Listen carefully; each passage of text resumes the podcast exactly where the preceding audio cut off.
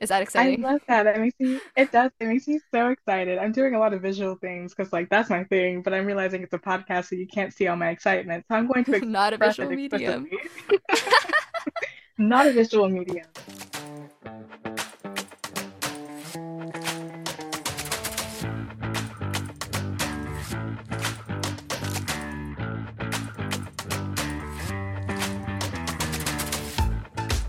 Hi, my name is Sophia, and welcome to I Don't Know Any Straight People Anymore, in which I talk to queer people I know and you have to listen to it.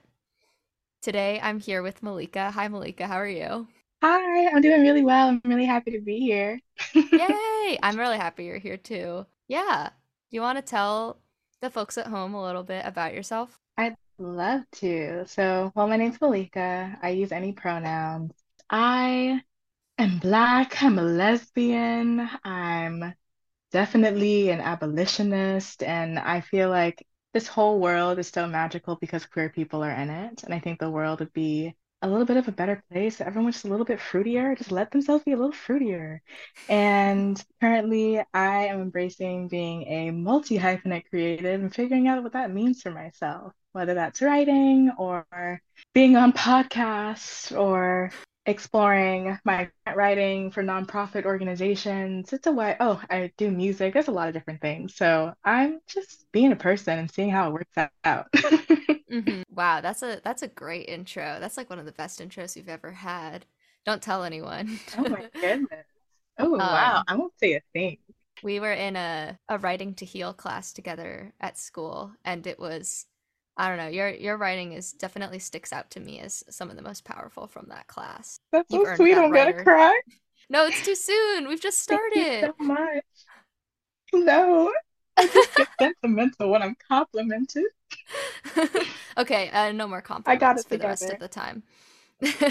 Please, thank you. Yeah, so I'm so excited to have you on and talk to you. I would love to hear a little bit more about like what your queerness means to you. I think that's a great starting point. Queer to me is just an umbrella term for the multitude of things you can identify as as a human being in this world, and especially in defining yourself under the cis hetero patriarchy. So for me, I think all of my identities as it relates to my sexuality, my romantic identities, my gender or my race, like all of these things are so intertwined with each other. I can think about them and compartment compartmentalize them. But at the end of the day, I'm one human being as a composite of all of these things. And it's kind of unfair to me to try to separate them to make it easier for other people to understand. But I think that certain labels help people get to a place where they can see a Hmm. whole person and kind of have more compassion for where you're at at this stage of understanding yourself. So for being queer for me, that was a term I learned in high school, being hella in the GSA and thinking that I'm just a really hardcore ally, when in reality, Weren't I we all? Oh currently God. identify. I, in reality, I realized that at this point in time in my life, I identify as a lesbian who is also on the asexual spectrum and is also queer and is also non-binary and also a black woman. And all of these things just intertwine into how I find community, how community finds me, how community holds me, how I hold other people, and doing so in ways that bring me pleasure and bring pleasure to other people and whether that's platonic or it's romantic or sexual, whatever whatever that means, I think that it's just being queer is how I relate to other people and how other people can relate to me in ways that are fulfilling. Wow, that's so beautiful. I love that. That's a great a great starting point, great intro. I I'd love to hear more about because I feel like one thing that can be kind of easier to miss in like wider queer spaces is the intersectionality between different identities and like how they all come together and like how, you know, being a person of color is inherently queer in a certain way. And so you kind of touched mm-hmm. on that. And I feel like that's something that is so interesting like you know if we look at queerness as something that's you know just existing at odds with society Yeah, so many thoughts. I think, hmm, I think for me personally, like how I view queerness and how and just what you were just saying, it just feels like it's a form of resistance. One part of it, it's like, no, I didn't choose to be queer, but a lot of this is intentional.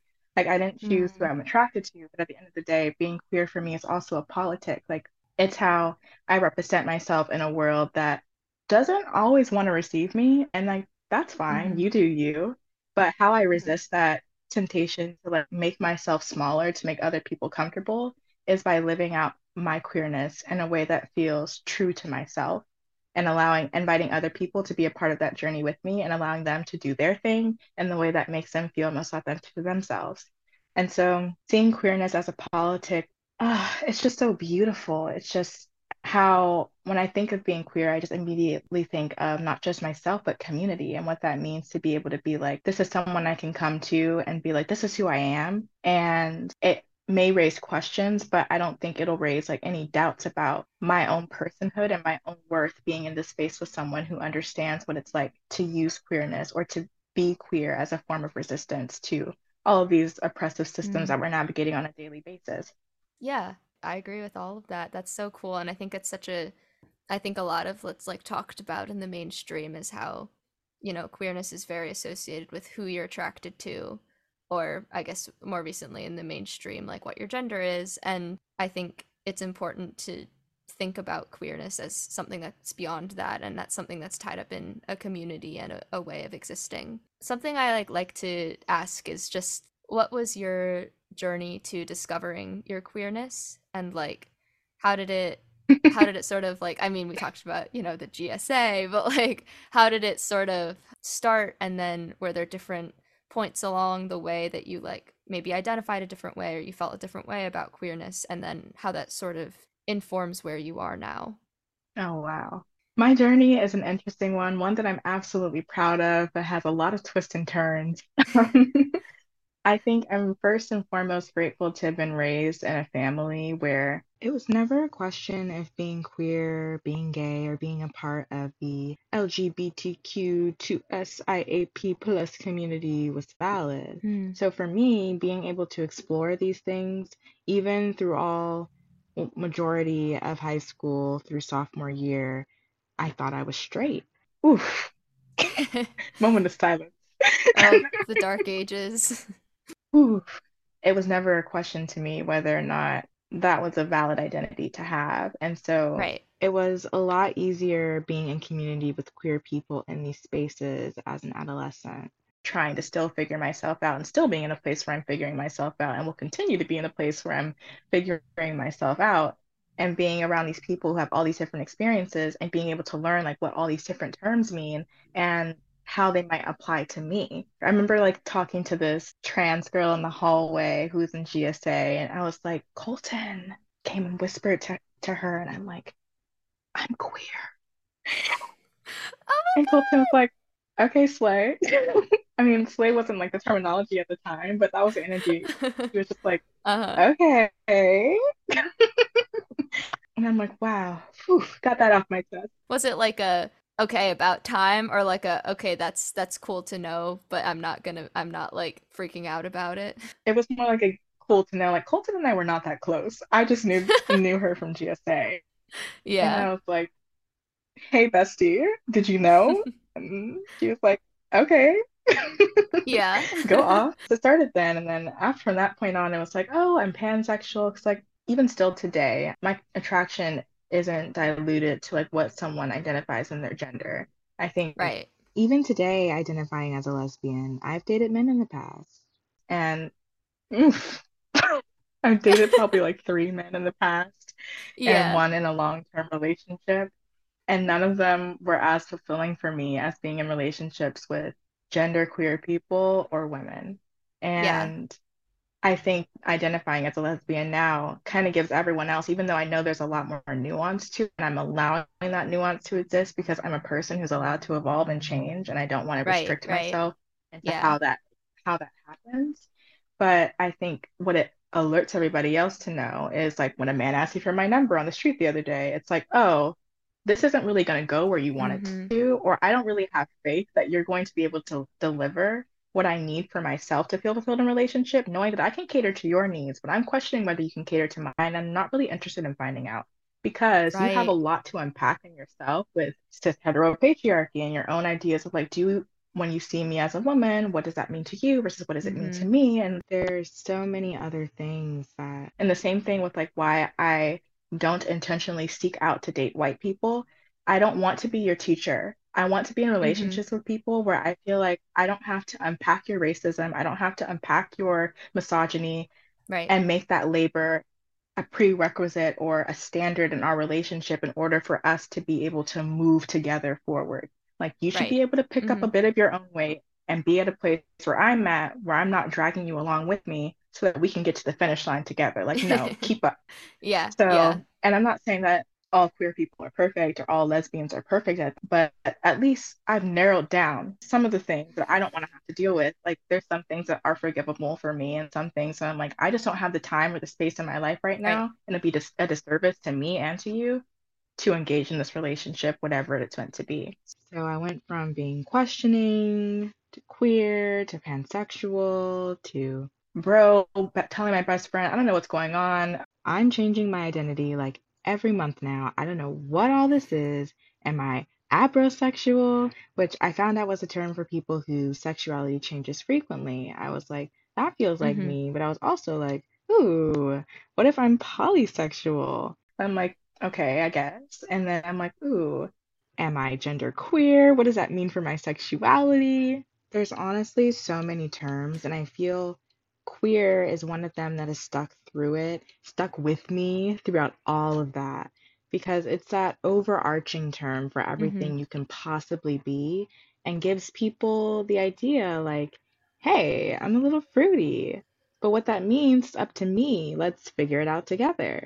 So now I'm right. here, yeah. a lesbian who identifies on the asexual spectrum as demisexual as well as gray ace which means, at least by my definition, sex is, uh, eh. It's on the mm-hmm. table, it's up for discussion, but don't hold your breath. Yeah. If it happens, it happens. So yeah. that's where I am, yeah. a sapphic and a whole bunch of other things that that's who I am currently. Yeah, that's a journey for sure. I feel like I really relate to when you're talking about identifying as a lesbian and what that means to you because for me like I've pretty much ever since I came out identified as a lesbian and it's it's complicated because I'm like I don't like to you know think of things in a binary and I don't like to think of gender in a binary and the people I'm attracted to is like I'm only attracted to women and that's it mm-hmm. but it is really like it is a different way of existing in society of like I could be in a relationship with someone who would make me look like I'm part of like the norm or like what society wants mm-hmm. to see in a relationship or I could look different from that and like I am always going to look different from what ex- society expects to see. And so I do not foresee any situation in which a relationship I have doesn't look that way. So I'm like, yeah, I'm a mm-hmm. lesbian. That's it. Cause yeah. Is that exciting? I love that. It makes me it does. It makes me so excited. I'm doing a lot of visual things because like that's my thing, but I'm realizing it's a podcast so you can't see all my excitement. So I'm going to not a visual medium. not a visual medium. So I'm gonna work on that going forward. But that does make me really excited and really giddy just hearing all of that. And yeah, I love that journey for us. yeah. And it's like yeah, because it's like I don't think I want. I don't. I'm not gonna say like I've never been attracted to a man or anyone who's presents in a masculine way. Like that's just never happened. That's like probably not true, but it's never been in a I want to date you kind of way or yeah. in a I can see myself like giving myself emotionally in this way. And that is tied up in like a lot of like gender roles and like how they'll see me and my gender. And sometimes i have a hard time like parsing out whether i just am frustrated with like the cis heteropatriarchy or if i i don't know. No i just don't think i'm but like what i'm trying to say is like sometimes the like the doubtful part of my brain is like maybe you just don't want to be mm. in a relationship with a man because it would be so much work of like mm. getting them to catch up to where i am but I also mm-hmm. feel like it's like I wouldn't necessarily care as much about that if I were more interested in it. That's I, my hot take.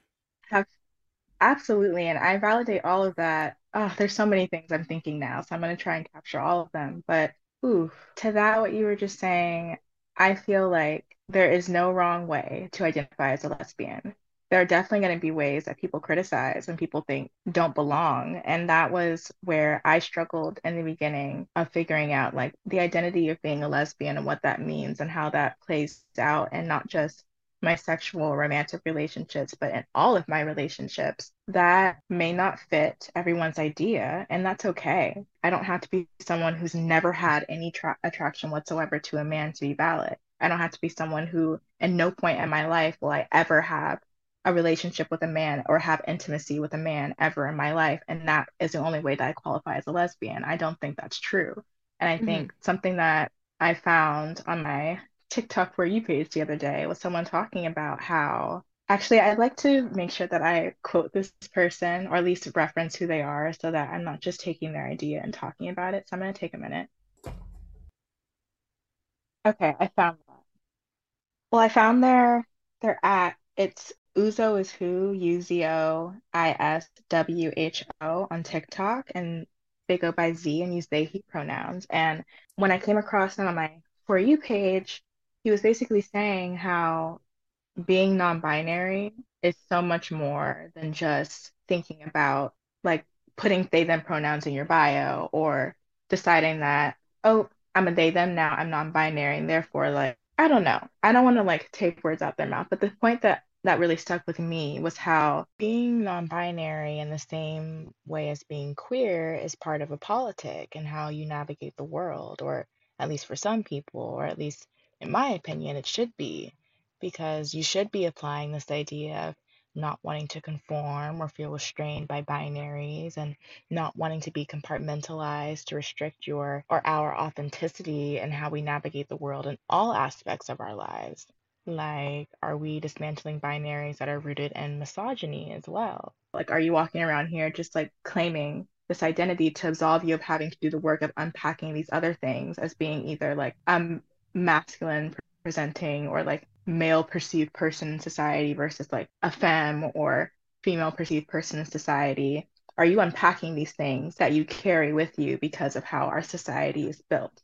I think that was poorly rephrased in a lot of ways, but I hope the general point was coming across about how I feel like in this way of validating how like all lesbians are valid and however that takes shape for you is valid is that these binaries have to be deconstructed and dismantled if we're going to navigate towards a world where we're all free to express who we are and feel liberated in our identities as being queer and making queerness not just exclusively related to sex and romance, which it definitely can be related to those things, but also in how we sustain our communities and build our communities and seek community with other people.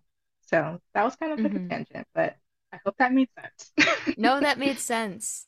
Yeah, I think that's awesome. And it's something that I think about a lot, you know? it's like, mm-hmm. what does mm-hmm. it really mean to destruct, deconstruct binaries? Like, because you know i think i feel like i think about things in a very in a way that has increasingly become like less defined by a binary and i'm like well oh, what does that mean about how I should identify myself? Like, I don't know. I'm still working on it. yeah, no, I think that's a really cool perspective. And we can also we can see if we can put the TikTok in the show notes.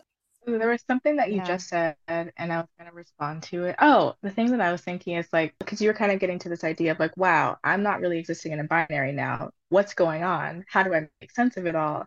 And I think I had to come to a point for myself where I was in this spiral of like, how do I make it make sense? It was like, if I'm really confused and it just keeps getting confusing and it's just, I don't know, not really falling perfectly into place, I'm probably doing the whole queer thing right.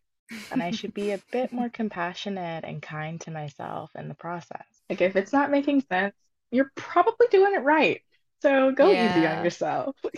oh, that is so nice to hear. Because I don't know if you've picked up on it through knowing me, but everything is a little crisis for me. So that's nice to hear that, like, if maybe it is, if it's a little crisis, that is okay and that's part of it. Mm-hmm. and it doesn't have to feel like a crisis. It can just be, wow, this is all confusing. And isn't that so queer? Isn't that exciting that we get to think about these things and like view the world this way? So beautiful. Embrace it. Speaking of which, I just got a Hinge notification. It's Pride Month, y'all. Celebrate. Oh my god. I mean, speaking of, one question I like to ask people is like, what is your view on dating as a queer person? I wish you could see Malika's face every time I ask a question.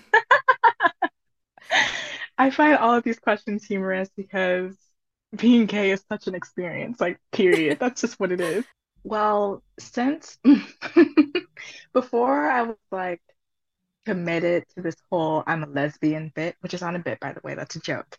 But before I was really committed to it, I would frequently go through this this thing where like I was on Tinder and I'd have my settings on men and I'd talk to men and I'd be so disappointed and I'd finally be like posting on my Insta being like did it again. I was disappointed, changing my settings back to women only, moving on. And I'd have mm-hmm. such a ple- more pleasurable experience. And I go back to men. So I'm like, I'm a little curious. So like for me personally, I use men for sex. Like that was it. I wanted to de stress in college and I was like, fucking anybody, but safely. Well, as safely as possible. Like always asking people for their most recent STI screening, being like, is there anything I should know about? Like logistic conversations. Like I got down to mm-hmm. business and it, there was no like you know that this is going to be purely sexual like we're not going to have a relationship like this is just like a hookup and they'd be like solid good mm-hmm. thumbs up and that was it i'd never see them again and right. now for me after taking men out of the equation and after dating a man for two years i'm not as disappointed. I mean, people are going through their own shit. I'm definitely going through my own shit. It's hard to like communicate with people on dating apps sometimes because we're either screen fatigued, we're just exhausted from life beating us down all the time, or it's just like we forgot kind of how to be social after being isolated during this ongoing pandemic and like kind of figuring out who we are again and trying to invite people into figuring it out with us and having to step away from people so that we can figure it out and just having all of these things that we're juggling all at once and this whole human experience it's still difficult but and very much narrowly focusing on women and gender queer people or people who just like don't really have a gender identity it's just so much easier to just jump into conversations, I feel like. It's so much easier for me personally just to be like, here is who I am, and being able to give a name to these different experiences that I mm-hmm. have and feelings that I have and share with this person or other people. It's just like there's some common understanding, at least for people that I date in my own age range or age bracket even though we have different lived experiences. It's just, it feels so magical being able to be with people who I don't mind teaching. I don't mind being like, this is who I am, this is what it means to me specifically. And we may share some of my identities being lesbians, but what that means to each of us is so different. So being able to be in these active conversations knowing that it's going to be labor, but at least the labor is reciprocal. Mm. That's just so much more gratifying than it has been dating men, which I haven't done often. It's either like getting down to business and we're about to fuck, or we went on a date once and it was horrible. and I would never do that again. I swore off dating men and I was like, that's it, all done. So that's where I'm at. Wow. Yeah. and that's valid. I guess my, my next question is spicy, which is why I'm pausing. I love spice. so you said that you you don't really seek out dating white people these days. Mm-hmm. True. So like do you feel like it hmm, is it just white people? Is it people who like aren't black or yeah, that's the question. I get it. No, I get what you're you're getting at. Um, well, I'll just start off and say that regardless of what relationship with it is, how that person identifies, there's always going to be labor. It's just what am I willing to commit to at this point in my life? What do I have the capacity for? And I've mm-hmm. dated a lot of white people in my past. Am I proud of it? No. but I did. And there were like some really beautiful dates and like there were like some really beautiful kisses that came from them and a lot of intimate moments that came from them. And there were things that like they didn't necessarily do anything wrong. It just didn't work out. But now, after having lived more experiences, I'm 23 years old now, just turned 23. And I went through a lot of shit being at a PWI. I went through a lot of racial trauma being at PWIs for high school and in college and even doing study abroad at a different school. Like it's everywhere. And how like pervasive white supremacy is. And mm. I will always have a preference for black femmes and black women. Like that will always be my preference because we're just the it girlies. Like that mm-hmm. is that is the people who I feel like I have to do the least explaining to. There will always be a need for clarification. There will always be a need for ongoing conversation. And the same thing goes for other people of color. It's just oof. a prime example. It's like with white people. I, in my Hinge profile, I specifically state, leave me alone if you are white, in all caps. Go fight your ancestors about it, colonizers. And I still will get notifications that white people liked my profile, like knowing damn well I put in my profile that I want, I'm setting a boundary. This is something I'm not interested in. Please move on. But they still do it anyways. And so the that nerve. to me shows me like and like the nerve, but also no respect for my personhood and my needs. And so, why would I ever want yeah. to pursue a relationship with you of any kind, whether that's platonic or that's oh God. romantic or sexual? Like, why would I want to do that when mm-hmm. you literally saw that I was not interested in you and you didn't like that? And so you decided, let me test this boundary and see what happens. I'm not interested in seeing what happens with you. Mm-hmm. So now what I what I usually do is I get upset and I swipe left and I'm like, how dare they? But now I swipe right and I send them my Venmo, my Cash App, and apparently, I don't know, some white people like have a kink for that, I guess, because they send me money. really? So, That's cool. I mean, yeah, the ones that don't ignore the message pretend they don't see it. But for me, like, would I date a white person at this point in my life? No, that's not my priority. It doesn't really check the marks I have for myself and being able to be in a relationship with someone that feels like not a space where I can unpack all my traumas, but a space where I can unburden and not have to be so hyper vigilant. I, I feel navigating a world where people aren't unpacking like their own association with whiteness and their own proximity to whiteness and how that oppresses other people and how they benefit from that system.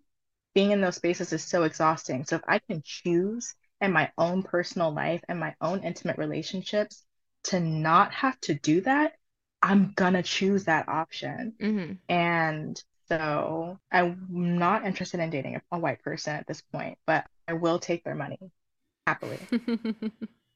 yes, you should. That makes sense to me. Reparation. That's what I say.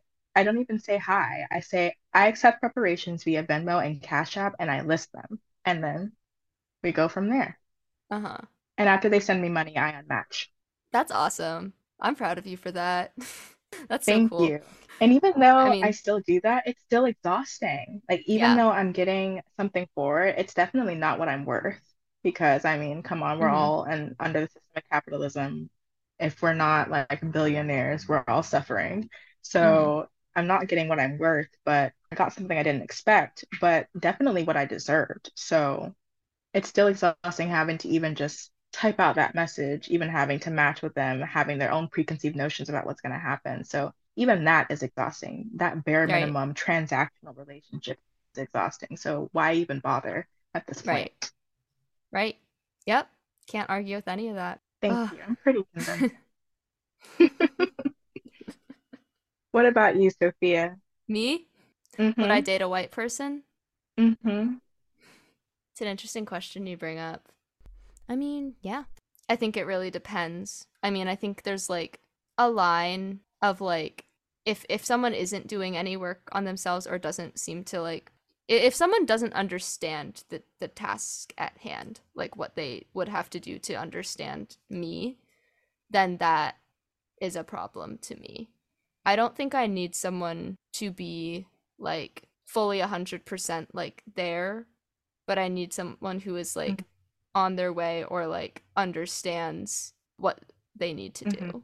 And I think for me, like, I think I'm more open to it because of not dating men. Because I feel like if it were like a white man, I would feel a lot more mm-hmm. like, I don't know if I mm-hmm. want to do that. Which is, I mean, complicated for me as like being half Chinese and that's complicated, but like I think like I think I find myself gravitating towards Asian people, towards East Asian people. And honestly, like a lot of people who like I see myself in like if they're mixed like half mm-hmm. Asian or like especially people who are like Asian who grew up in the US. Mm-hmm. There's so much like explaining I don't have to explain to you about myself and how right. I experience things. Maybe you know, maybe I just haven't been burned enough, but at this point in time I'm like I I I could date a white person. I mean, I love you. I love that you're in a place in your life where you can hold space for that and all that, what that entails. Hmm. Are you willing to teach a white person who's like genuinely like, I want to be where you want me to be or where I need to be? Will you teach them? I think it depends. I I I'm not yeah. sure. These are all very hard questions. No, and uh, no, but I I'm I'm glad to be challenged. I want to think about it. I mean, this is not to cop out, but like I really think it depends on what it is. Like if there's something that is to me so obviously like this is how can you not see how this is racist or how can you not see that this is like offensive to me or like is an invalidation of myself and who I am. If I need to mm-hmm. explain that to you, that I'm not interested in that. Mm-hmm. When it's like and it, it's it is shocking to me sometimes things that are obvious to me that are like invalidating and like and like a, an insult to my personhood that white mm-hmm. people don't see as that or just miss i think it's also like growing up in a predominantly white area i think that i'm like used to the ignorance in a, a way that's not mm-hmm. fun but like maybe mm-hmm. i'm desensitized to like to white people being annoying Right. That is, whew, that's absolutely valid. And I think I can relate to that in some way, shape, or form. I think that there are some things, you know, being a person a person of color is not a universal experience. Like I think there are some privileges right. that I have in terms of, you know, being a non-black person of color that like might make it easier for me to be able to tolerate more things. Yeah, that's how I perceive it. And I I think it's hard for me to know just to what degree that is. And I think that's something I continue to work on and grapple with. Yeah.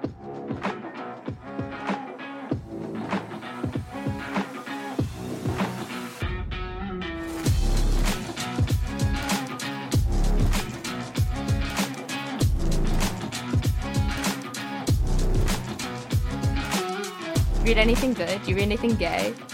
Yes, I just read. Okay, well, I went to go pick up this book it was like scorched, scorned something. It was about like the cover had a nun smoking a cigarette on the front, and I was like, ooh, oh. and the colors were like pink and purple and red. I'm like, it's giving bisexual. It's giving a little fruity. And so I picked it up and I started reading it, and I feel like I was projecting that onto it, mm. but I mm. ended up not finishing it because the writing style just wasn't for me to be able to feel like I could keep up with the book and really mm. be invested in it. So I, I returned it back to the library but I did recently pick up Pleasure Activism by Adrienne Marie Brown, who is like one of my favorite, I don't know, facilitators, conversationalists, artists at the moment, because I, I wanted to learn about pleasure activism and realizing and just, and just reading the first few pages of the book, like the preface that she was writing, was kind of how you were expressing. Like it just felt like I feel so seen here it's a compilation of a bunch of works by different people that mm. she's helped to curate, but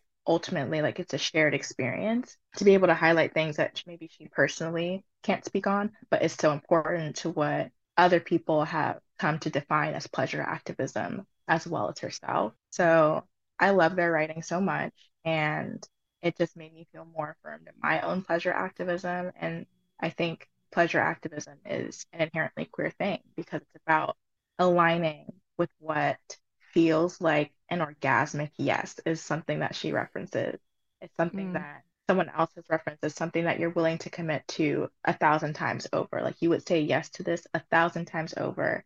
And that's ultimately how I've been leading my life after like a lot of trial and error, but how I've come down to making choices that I feel affirmed in and don't regret is to lead with that orgasmic yes, essentially, making choices that I don't want to look back and feel like I would have done things differently. I, mean, I had set an intention one of these years to be like, I want to live each day without regrets. And ever since then, that impression and that intentionality going throughout that year has carried over with me. And so mm-hmm. now, in all of my ways of life, every aspect of my life, I ask myself, like, is this truly what I want? Is this truly what makes me happy? And if it's not, let it go. Bada bing, bada boom, it's done. You're happy. yeah. or at least you're getting closer to what this ideal of happiness looks like. But at least with pleasure activism, you're focused on, you're defining kind of your fulfillment by pleasure. And that's just so exciting. So yeah, that's the book yeah. I'm obsessed with right now. oh, that's cool. That that's awesome. I'll have to read it. I've read um We Will Not Cancel Us. Is that mm-hmm. is that by mm-hmm. Adrienne Maree Brown? Yeah. Same person, yeah. I, I haven't read it myself yet, but they definitely mention it in at least the beginning of the book. I want to make sure we talk about things that we talked about we were discussing yesterday. We were talking about platonic intimacy and homoerotic friendships. Oh. you're acting like I you didn't say that to me. Like I just I just came up with that and you're like, "Oh, what?" Honestly, that's such a cool idea. Yeah, let's get into it. Stop.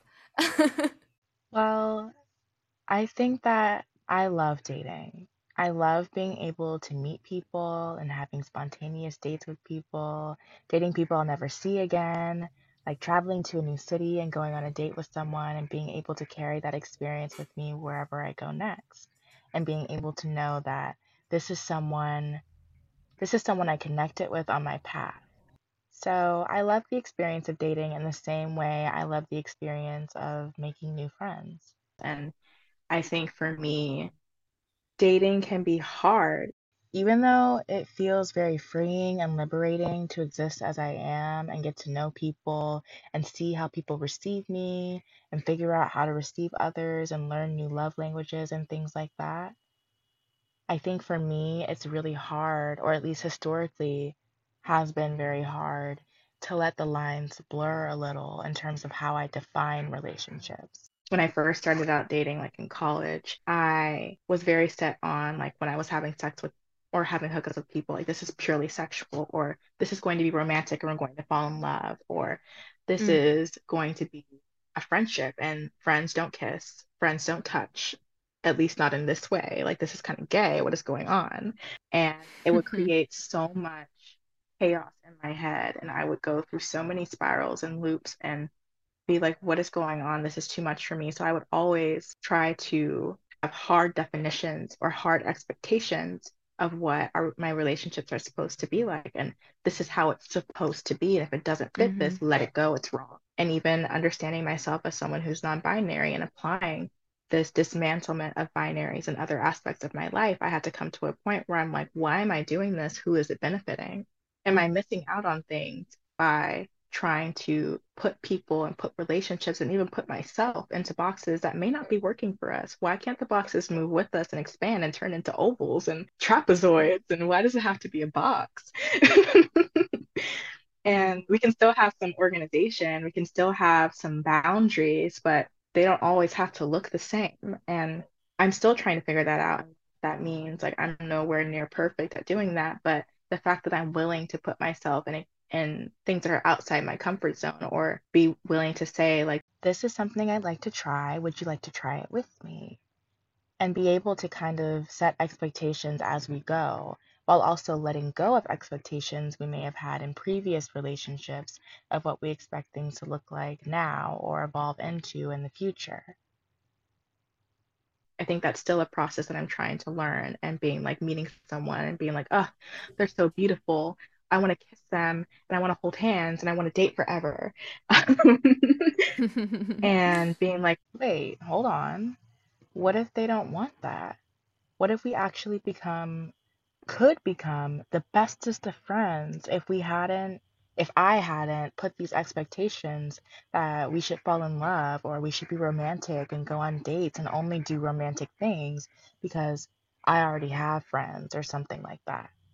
I think platonic intimacy I've been more actively wanting to explore those things while also taking kind of a step away from at least traditional dating in my own sense. Of wanting to date anyone, not anyone, because I do have I do have standards, but wanting to date in the same ways that I have previously. Right now, like in my my Hinge profile, Hinge is the only app that I have because I was banned from all the others.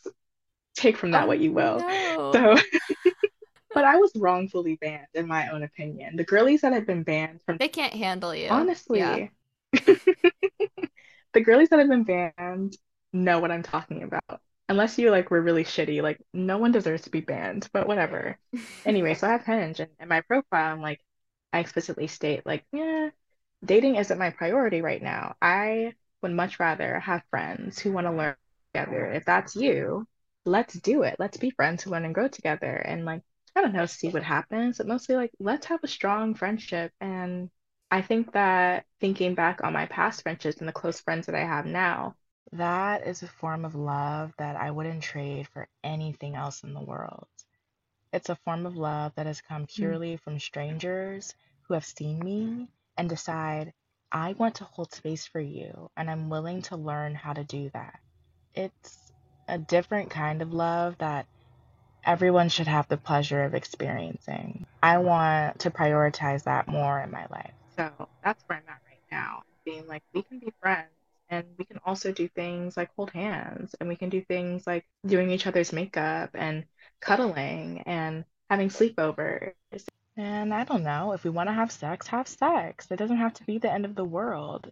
It could actually be the start of a brand new world. Yeah, there's just so many different ways that can go about it. And so I'm just happy to be along for the ride and be here for the journey. hmm I love this journey for you. I think it's such a cool way to approach relationships with people. And I agree. I feel like there are like platonic friendships that I have with people are so deep and so important and integral to who I am in a way that's like if something was purely romantic, it couldn't be. hmm I love that we're talking about this and making this an open conversation. this is something that's honestly very new to me, like exploring platonic intimacy and not having so many definitions around what things are supposed to look like. So this is a lot of being comfortable with being uncomfortable kind of vibe.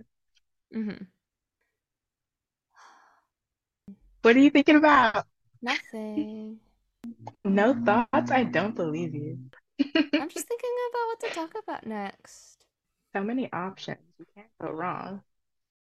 you said that you grew up in a place or like with a family or community that made it so that you felt you never felt like being queer was like a bad thing. Yeah, I'd love to hear a little more about like what that looked like. I don't know. I feel lucky in a lot of ways. I feel very special in a lot of ways. I grew up, I was raised by a single mom in what I call a village of Black women. My grandmother, my two aunts, and my mom. Like these are the people who raised me and the people I still see as my family today. Like that's my that's my home base. And even growing up in a very Christian household, a very spiritual household, I am really grateful to know that that aspect of spirituality and religion that I grew up in my household and still is within my household hasn't been weaponized by my family, at least not to the extent that it could have, to try and decide who's Mm. worthy and who's not. For my family, what it means for them to be Christian is to be like, everybody's welcome here. And so it was never a question. Like, my godfather is a gay man, and I, I'm always told the story where I was really young, like really, really young. I drew him a picture of a rainbow and gifted it to him, and he was like, she knows. That's so cute. Do you remember that?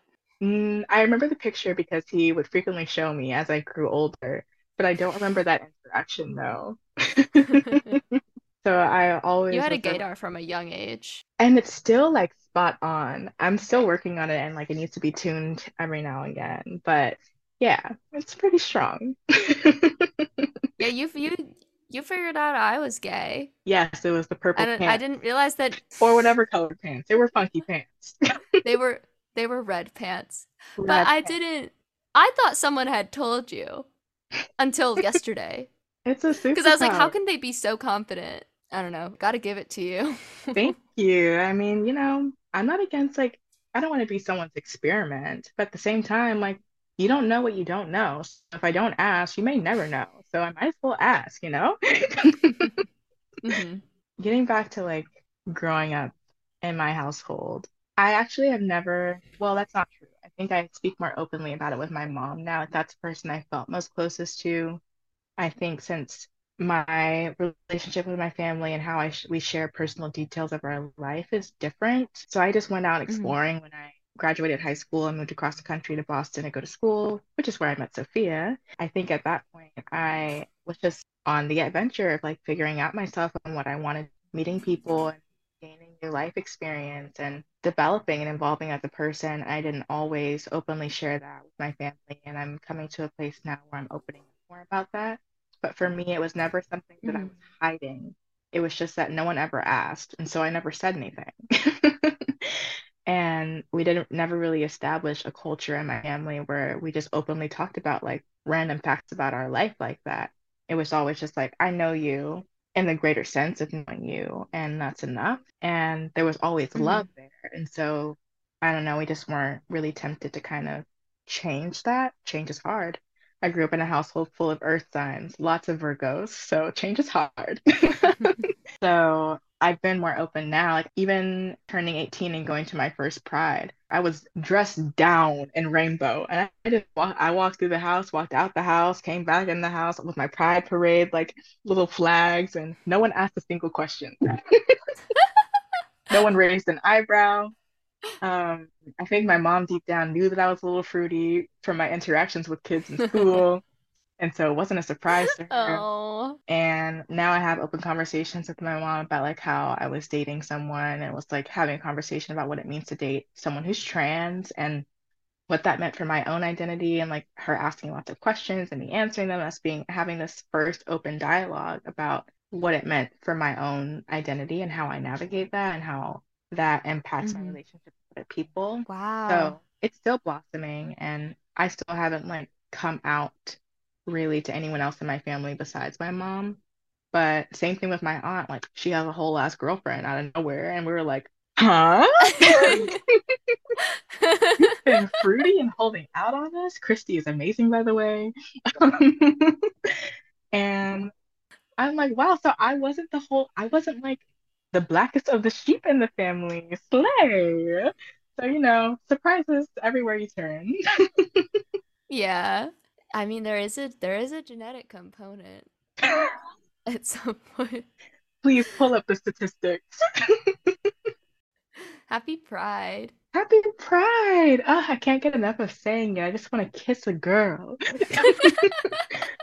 oh, it's just the vibe we're in. What does queer joy look like to you? The first word that came to mind is adventure.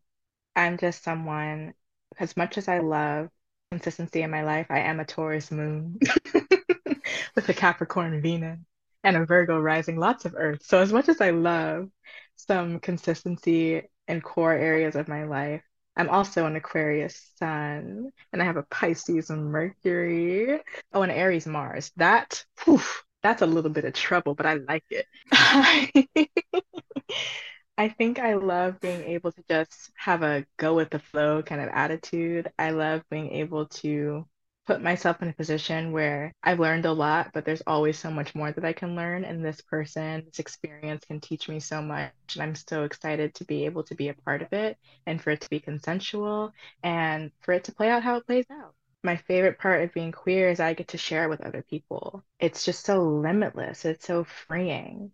Ah, it is liberation. Like this is what my ancestors were doing back in the day. Really didn't have the same terminology that we have for it, but they were living their best life, just existing. And that's kind of like what I'm trying to get back to and reconnecting with my own roots. Mm-hmm. Why I feel like being queer is so much more than just a sexuality or a label for romantic attraction or and a way to identify your gender. It's just so much more than that to me. It's it's just a way of being and I wouldn't want to be straight for anything in my life. I would not want to be not queer. That's a lot of double negatives, but I could not dream of a life where I was not queer and as fulfilled as I am now. Is there struggle? Yes. Is there oppression? Yes. Is there community throughout all of that that I can't get anywhere else?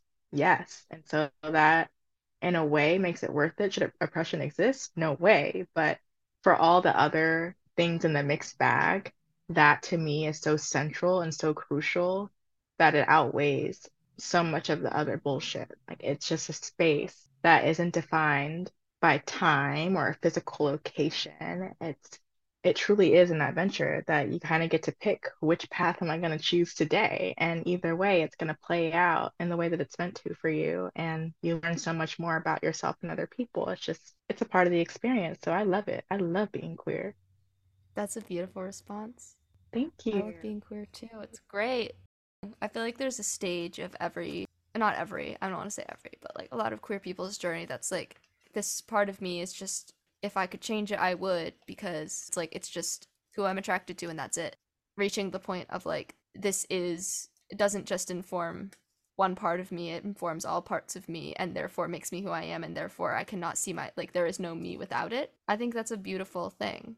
I love it. I'm doing like hand shaking stimming, but I I love that. Retweet 100%. No. Do you have any other recommendations for the people? Why can't I think of the name? It's like it takes place like in high school, which I'm kind of like veering away from shows that take place in high school because I feel so far removed from that era of my life now Mm-hmm. as a 23 year old. Mm-hmm. Okay, but there was this girl on the show. What was her name? If I can think of it later, because my friend definitely very much reminded me of. It's so good because it's like a lesbian autistic femme, which is like so relatable. And then there's this non-binary Oh, Aquarius friend. Our Aquarius and Libra friends. They're just so cute. is that Heartbreak High or something? Yeah, yes. Okay. Um, I think I've seen clips of that. it's so good. And then there's also sexual representation, which is just like me and my ace friend, Oh. my platonic life partner, we were like super fangirling, fan they theming over the ace res representation because also like a Mhm. mass ace person is represented in the Mhm. show, and that's just like unheard of in traditional mainstream media.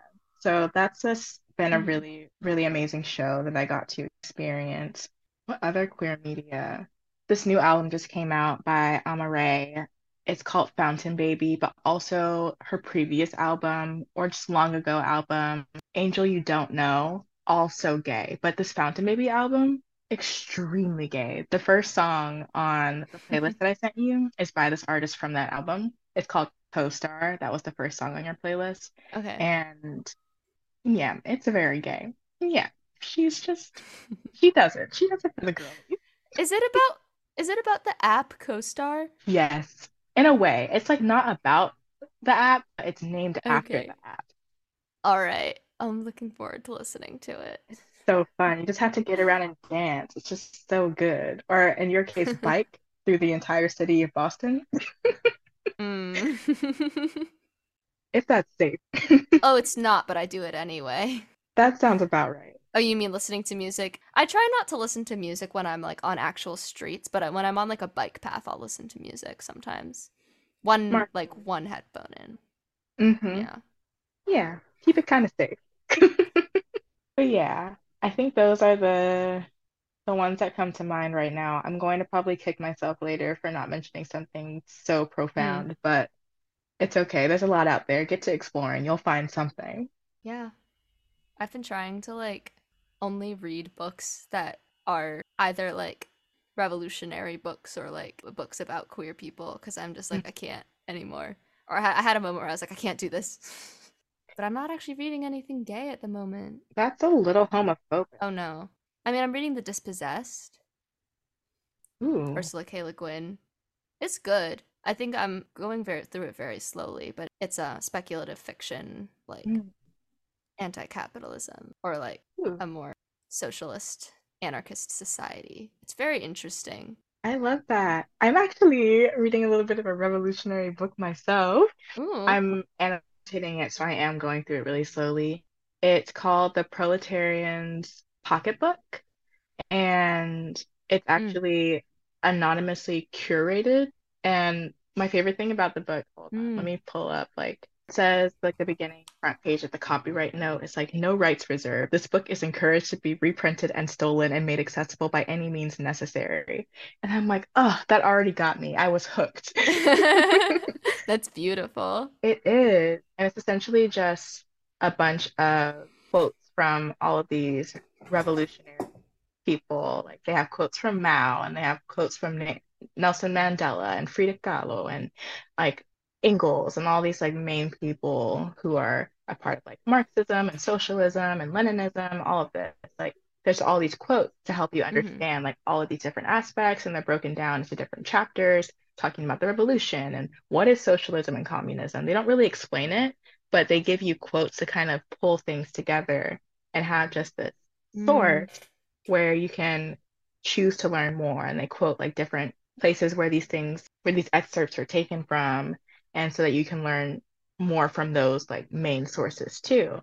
So it's really, I love the way it's organized. I think some things are really convoluted, so you really have to take your time breaking them down. At least someone like me who's just kind of immersing myself in all of this knowledge for the first time, um, but has always Mm. had like very social viewpoints. I think that it's really cool and I'm loving the process of annotating and being able to come back. It's just, it's, I'm loving it. So highly recommend. And I can definitely send you the PDF. Yeah, no, please do. And you I won't have to pay for it or anything. You won't. Um, that's great. Yeah. I've been reading for like months now a book that's like it's a it's a nonfiction book about the Israel-Palestine conflict, and I've been like, I am not gonna just read this book. I need to take notes because I don't want to have to Yeah. reread it, and but I want to like actually take information because I feel like I read a lot of stuff and it just like doesn't stick in my head, hmm. and I'm like, I am going to be like taking notes, like annotating, making sure I'm like making it stick a little bit because in this day and age, it's so attention spans are like Gone. memory is bad and i want to i want to be able to like actually speak intelligently about stuff that i've read Honestly, yeah, that's so fair. But just to be able to be in a position, I think for me, I definitely relate to wanting to take take notes for that purpose and intention to be able to be, I don't know, in a sense, like well spoken and have these conversations. But the dialogue itself is so much more important than how you have it, I feel like sometimes, or like the mm-hmm. way that you engage with it. Actually, I take that back.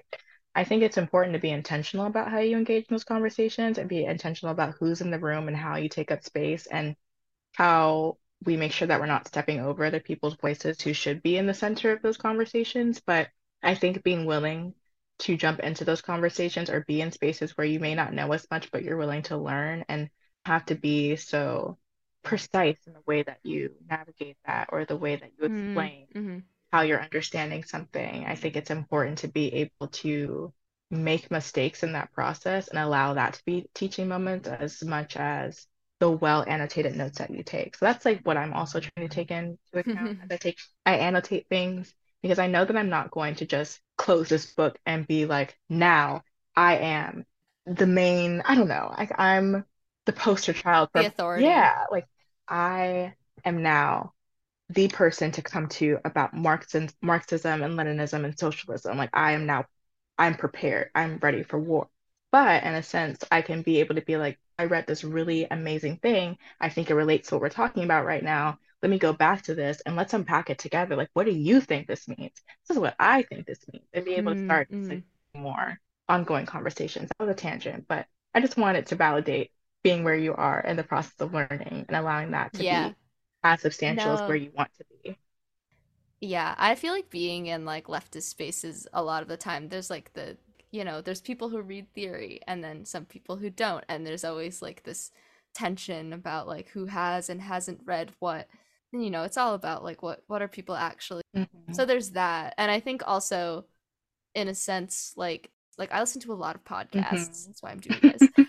Um and like there's some podcasts that i've listened to where it's like i don't remember everything that i said. Like all, all the facts aren't sticking in my head but i remember it like did something to my brain or like made me view things in a certain way that i wouldn't have without listening to it and i can't necessarily explain exactly how but it like changed my perspective or changed the way i look at things and like I don't need to know all the details to know that that happened Mhm. and for that to be a valuable thing. Absolutely. 100% valid.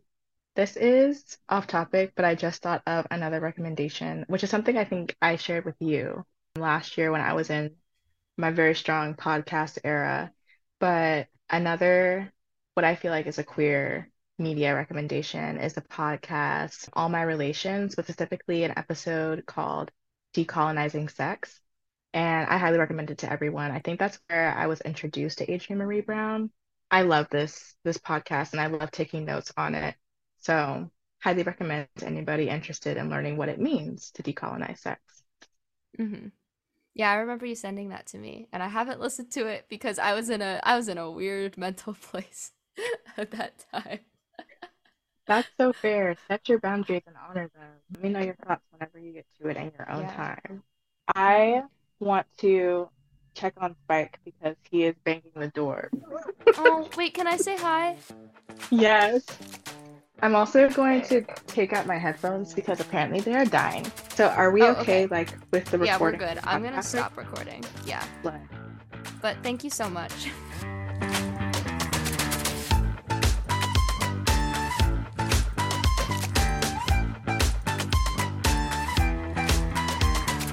Hi there, this is Sophia. Thank you so much for listening to this episode of I Don't Know Any Straight People Anymore with Malika.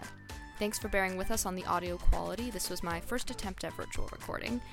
If you like this episode, please check out the links in the show notes to learn more about the projects Malika has going on, including some of their essays and information about Bartering Babes, which is their new grassroots bartering organization based in the San Fernando Valley and LA. Our cover art is by Des Bennett, who's at Art by Des on Instagram. See the show notes for music credits and media recommendations. You can follow us on Instagram at IDK Any Straight People. Look up spelling in the show notes if that's confusing. You can also email me at idkaspa at gmail.com. I Don't Know Any Straight People Anymore can be found on most streaming platforms. Tune in next Sunday, maybe, for when I'll talk to another queer person.